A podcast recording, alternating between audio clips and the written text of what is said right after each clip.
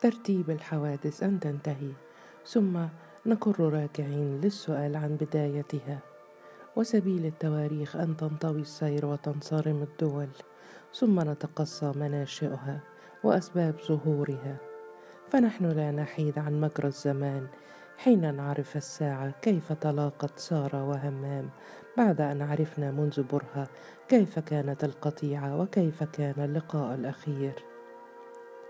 لم يقصد همام أن يلتقي بسارة ولم تقصد سارة أن تلتقي بهمام وإنما جاء اللقاء كما تجيء معظم الحوادث الكبرى في معظم التواريخ والسير من زواج وفراق ورحلة, ورحلة واختيار مساعي واقتحام غيوب. مصادفة لا يسبقها عمد وعرضا لا يمهد له بتفكير.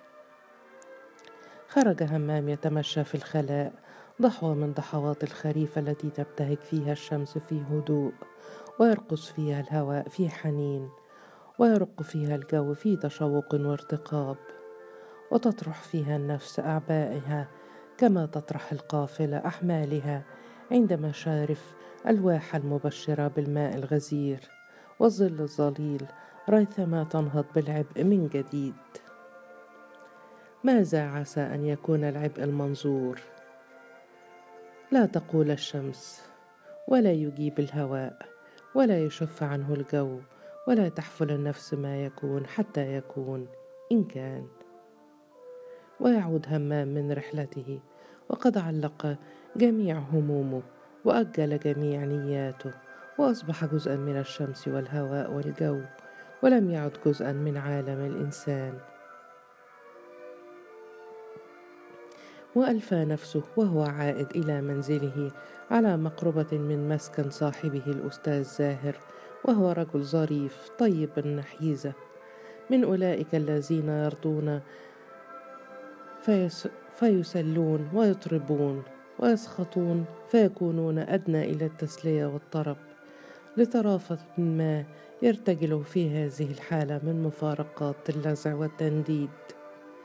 وكان يومئذ يسكن في بيت من بيوت الحجرات المفروشة تدير خائطة فرنسية ليكن اسمها مريانا فدلف همام إلى المنزل يزور صاحبه ويقضي معه فترة يقفزان فيها بين معارض الحديث التي لا وصل بينهما واضحكان ضحكا كثيرا إن لم تكن فيه فكاهة عالية ففيه ولا شك تمرين نافع للرئتين ووجد مريانا في فناء الدار تطعم الديك الرومية التي عندها صفحة من المكرونة البائتة وعندها فتاة مليحة يصعب تقدير سنها لأنها تصلح للعشرين كما تصلح للخامسة والعشرين وتسمى آنسة كما تسمى سيدة. وهي مشغولة بكساء تقلبه وتمعن النظر فيه. قال همام أسعد الله الصباح أين زاهر يا مدام؟ فردت تحيته بمثلها وقالت أولا أولا نراك إلا زائر لزاهر إنه خرج منذ هنية على أن يعود بعد قليل. والتفت همام إلى صفحة المكرونة قائلا أرى أن ديك اليوم إيطالية وليست رومية. فلم تجب مريانا بغير ابتسامة عريضة وإنما أجابت الفتاة قائلة إن كان الجنس بالطعام فالديكة هنا عالمية لا تدين بجنس. من الأجناس مصرية إن أكلت الفول المدمس وإنجليزية إن أكلت البطاطس وهندية إن صبرت على الصيام الطويل. فنظرت إليها مريانا نظرة العتب المصطنع واستظرف همام جوابها واستغرب مشاركتها في الحديث في وقت واحد. ورحب مع ذلك بهذه المشاركة التي أحس لتوها أنها وافقت هواه وأنه كان يسوق الحديث إليها إن أبطأ المساق. قال همام إن الآنسة تعرف كل شيء عن ديكة البيت وتذبذبها وتذبذبها في الوطنية.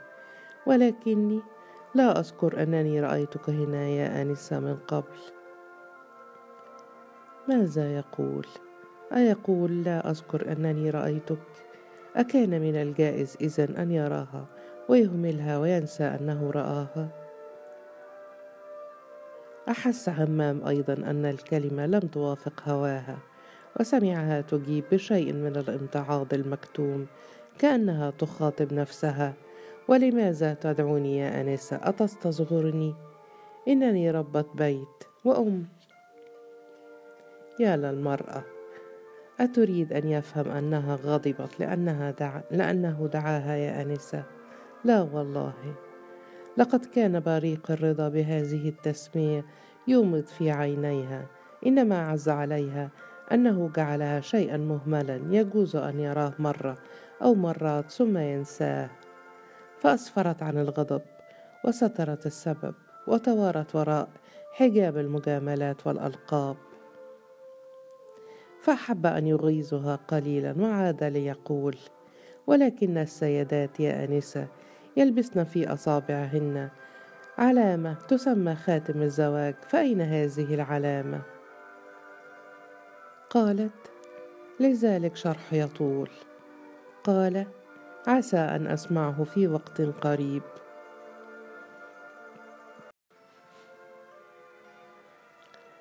ثم اقتضب الحديث والتفت إلى شيخ متهدم يعبر الفناء فسأل الخائطه أهذا ضيف جديد عندك يا مدام؟ فزمت شفتيها. لا يدري أهي مشمئزة من الرجل ام راثيه لحاله. وقالت ضيف ولكن لا أظنه طويل المقام. ألا تراه يتعثر في قدميه. وفي أقل من دقائق لا تتجاوز الخمس. عرف كل شيء عن الرجل وثروته وأنه لا وارث له ولا قريب تلوذ به في تلوذ به في شيخوخته الكئيبة. قال همام وما حاجته إلى البحث عن وارث. إن الورثة يبحثون عنه ولا يقصرون عند اللزوم. قالت ألا يحتاج إلى من يعوله ويواسيه وهو يودع دنياه؟ قال همام إن كنت يا مريانا حريصة على خروجه من حجراتك فانصحي له بكتابة إعلان في الصحف. يقول فيه أنه يملك كذا من الألوف ويحتاج إلى كذا من الأخوال وأولاد العم وأولاد الأخوال. وانظري كيف يضيق بيتك عن الطالبين والطالبات ممن أنسوا في نفوسهم الشروط. فنسيت الفتاة غضبتها الصغيرة واندفعت ضاحكة ولا زالت حتى أجبرت همام وهو في غنى عن الإجبار أن يحول الحديث إليها. فسألها قائلا وأنت يا سيدة؟ نعم. أنت يا سيدة في هذه المرة. لأية قرابة ترشحين نفسك إذا أعلن الرجل إعلانه.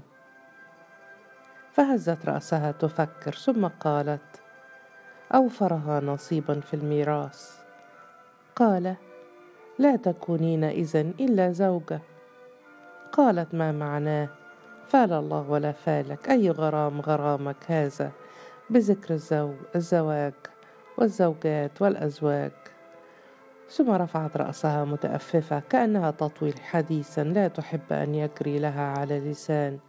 وهي في الواقع تود لو أفرغت كل ما في جعبتها من ذلك الحديث.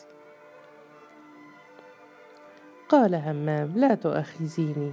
إن ذكرت الزواج مرة أو مرتين فإنني لم أتزوج قط ولا خبرة لي بهذا الجانب من مزعجات الحياة. قالت أصحيح. لقد أراحك الله فبأي جانب من مزعجات الدنيا أنت خبير؟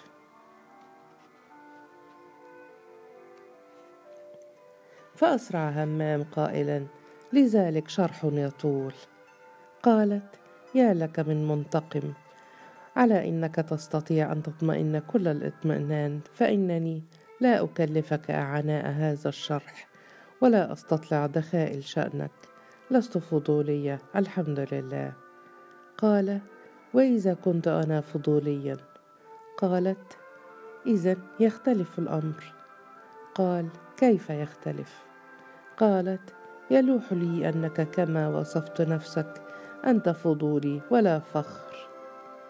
قال ليس مع كل الناس.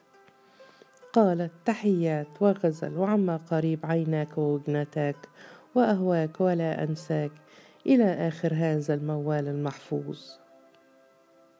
قال ولماذا عم قريب؟ الآن. قالت أنت عجول وأنت جريء أيضا. قال إن وعدتني أن أجني للصبر ثمرة فأنا أصبر أصبر من أيوب. قوليها كلمة واحدة وأنا لا أتعجلك شيئا وأنصرف الآن. قالت وصاحبك الذي تسأل عنه. قال ها يلوح لي أنني أعجبتك وأنك تسبقينني. قالت لولا أنك تمزح لقلت أنك مغرور. غروركم كلكم معشر الرجال. لا تتكلم الواحدة كلمتين مع واحد منكم حتى يحسبها مجنونة بهواه. قال أو يحسب أنه أو يحسب أنه مجنون بهواها قالت طيب والله لقد قطعنا شوطا بعيدا جدا في نصف ساعة ولا أدري ما خطب مريانا. سامحها الله. أين ذهبت وتركتنا؟ ألعلك على اتفاق معها أن تهيئ لها أن تهيئ هذا اللقاء. ما في ذلك من عجب فهكذا تصنع الخائطات فيما يقال. وسمعت مريانا اسمها فعادت تهرول وتتساءل ماذا تقولين عني يا سارة؟ فقال همام إنها تتهمك بأنك تدبرين عن عمد خلوة غرامية بين هذه الديكه وهذا الدجاج. قالت مريانا أنا أعلم على الأقل أن الدجاج لا تحتاج إلى من يدبر لها الخلوة مع الديكه قالت الفتاة قاتلك الله يا عجوز السوء لماذا تنصلين من التهمة؟ أما كان الأولى أن تتمهلي لمحة لعلي كنت أنوي أن أشكرك على ما صنعت.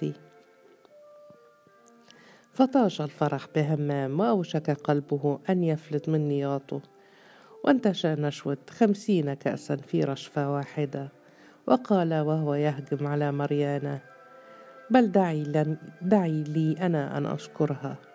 إنني أقبل وجنتيها إنني ألثم فاها وصنع ما يقوله قبل أن تفيق مريانا من دهشتها. وقهقهتها ومال إلى الفتاة قبل أن تدري ما هو صانع قائلا وأقبلك أنت أيضا إكراما لمريانا. وقبلها.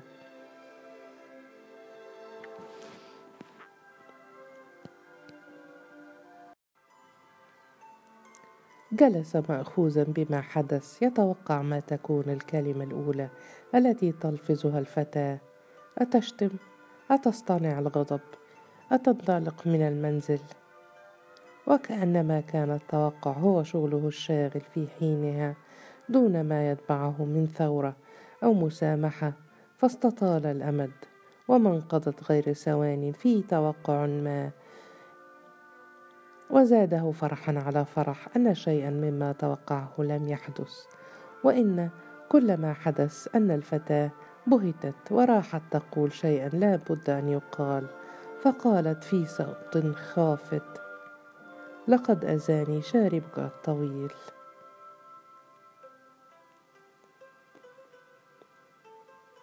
وتم التعارف بالأسماء واسترسل الحديث أصداء لا يقصدها القائل ولا يصغي إليها السامع.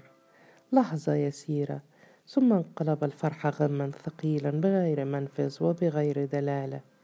فإن الفتاة لبست تتكلم ويبدو من عينيها أنها تفكر في غير ما تتكلم ثم خرجت ساهمة بغير استئذان إلا حين قاربت الباب. فقد انثنت تحيي هماما تحية من يؤدي واجب اللياقة لا تحية من يجامل في وداع. قال همام ما معنى هذا؟ قالت مريانة لا عليك منها إنها ستعود يوما لا محالة. قال لست عن هذا أسأل فهل هي غاضبة؟ قالت مما تغضب أمن, أمن القبلة فلم فلم لم أغضب أنا منها قال خيبة الله عليك يا عزيزتي مريانة دعينا من غضبك أنت ورضاك فإنها هي القبلة الأولى والأخيرة بغير مراء ولئن رضيت عنها فما أنا براض ولكن الذي يعنيني ألا تكون قبلتها هي القبلة الأولى والأخيرة. فما رأيك؟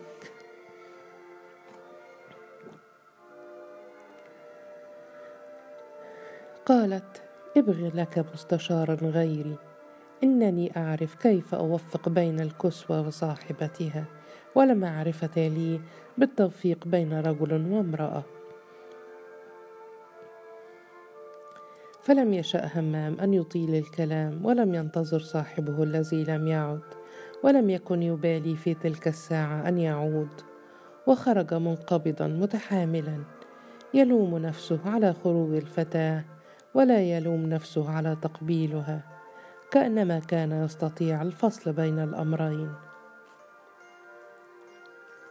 وعادت القبلة إلى شفتيه كأنها طيف يرف على مهداه الأول. حتى لقد أوشك أن يضم شفتيه ليلامس ذلك الصغر الذي لاح له أن ينضغط وينضغط من لينه وطراوته إلى غير نهاية. وصارت لدغته الباردة كلدغة النعناع التي هدأت ثورته وبقيت ذكراه. فازداد غما على غم ولعن ذلك الشيطان الكامن في أعماق كل نفس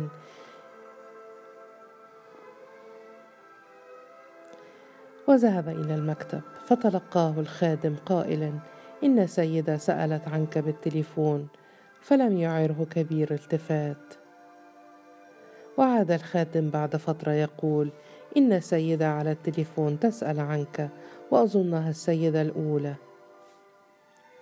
فنهض همام إلى التليفون وآخر ما في ذهنه أن المتكلمة هي فتاة ذلك الصباح. وقال بغير اكتراث من المتكلم؟ قال صوت كصوت الفتاة بعد التحريف المعهود في أداء التليفون. ألا تعرفني؟ قال عرفتك الآن أنت سارة ولا ريب. ولم يلاحظ هو ولا لاحظت هي أنه حذف اللقب وخاطبها باسمها كما يتخاطب الأصدقاء الأقدمون. قالت أو كنت تنتظر هذه المحادثة؟ قال لا أزعم أنني كنت أنتظرها ولكني أحسب أنني كنت أتمناها. قالت اذا هل تحب أن أراك الليلة في دار الصور المتحركة؟ قال بل أحب أن نلتقي على انفراد فذلك أروح وأسلم. قالت إنما عنيت أن تشهد الرواية لأنها تشبه قصتي تمام المشابهة ويجوز أن تكون القصة مما يعنيك. قال لئن أسمعها من لسانك خير من أن أشهدها مع مئات قالت فأين إذن؟ قال ما رأيك في حديقة الأهرام؟ إنها مكان قلما يغشاه أحد في هذه الآونة وسنلتقي في زاوية من الطريق ونستقل سيارة من هناك إلى الحديقة. وأسمع منك أو أقول لك كل ما تحبين.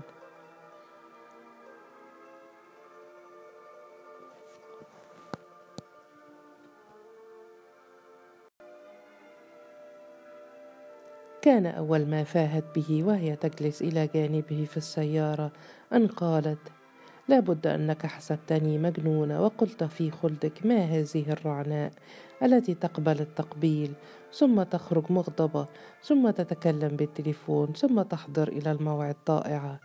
فماذا حسبتني بربك؟ قل لي ولا تكذب. قال على كل حال لست بآسف لجنونك. قالت وأنت يا حضرة العاقل اللبيب الرشيد. أما حاولت أن تفهم لماذا كان خروجي بهذه المفاجأة قبل أن ترميني بالجنون؟ قال مستفهما. أل الأمر علاقة بماريانا؟ قالت هو ذاك. فلو أنني أطلت المكوث لباخ الغضب بعد ذلك ولو أننا توعدنا أمامها لوقعت في براثنها بلا رحمة. فإما أن أطيعها في كل ما يعني لها وإما التهديد والإنذار. فربت على خدها كأنها طفلة أجادت درسها وقال إنك لحصيفة يا هذه التي تتطلع مني إلى تهمة الجنون ولكنها حصافة مخيفة. ثم حكى لها ما قالته ماريانا بعد انصرافها. وكيف أنها لم تغضب حين قبلها؟ فكيف تغضب الفتيات الماجنات؟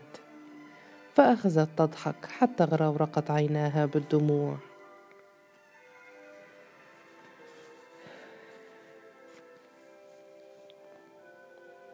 وانطوت المسافة إلى حديقة الأهرام بمثل لمح البصر وزعم همام وهو يناول السائق أجرته, أجرته أن سيارته أسرع ما أنجبت المصانع الحديثة وأنه حرام عليه ألا يشترك بها في سباق السيارات. وخف كل شيء في الدنيا حتى أشفق أن يذهل قانون الجاذبية عن واجبه المرسوم وشعر بهذه الخفة من حولهما ولا سيما حين بصر بالمكان خاليا من كل إنسان. فانطلق الكلام كأنه ثرثرة الأطفال وانبعثا معا في خلق جديد. وطلب الطعام فظهر لهمام أن صاحبته من صاحبات النظام المتحذرات من كل ما يجلب السمنة في طعام وشراب. فصدقت على كل ما اقترحوا عليها إلا صفحة شواء لا تشبع.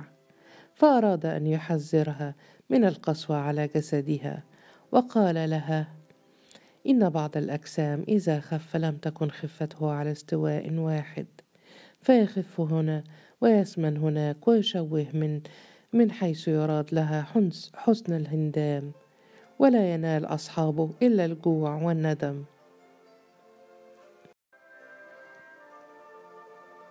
نظرت إليه بعيني طفلة تخاف وسألته مستوثقة أحق ما تقول. قال حق كل الحق وسأريك إذا زرتني في المنزل صور التماثيل التي يعدونها في العالم بأسره نماذج لجمال الأنوثة. فإن تماثيل الزهرة التي صنعها اليونان وهم أساتذة الذوق السليم ليست على نحافة ولا دقة في الخصور والأطراف ولكنها مثال الجسم المتين المنسوق. وسيفسد علينا سماسره البدع الحديثة تنويع الجمال في بنات حواء. فأين نرى البضاضه والسموق إذا أصبح النساء؟ كلهن نحيفات هزيلات. وكيف تتعدد القوالب إذا كانت المرأة لا تخلق إلا في قالب واحد؟ وسرها ما سمعت فسألته عفوا أيعجبك إذا هندام جسمي على ما هو عليه؟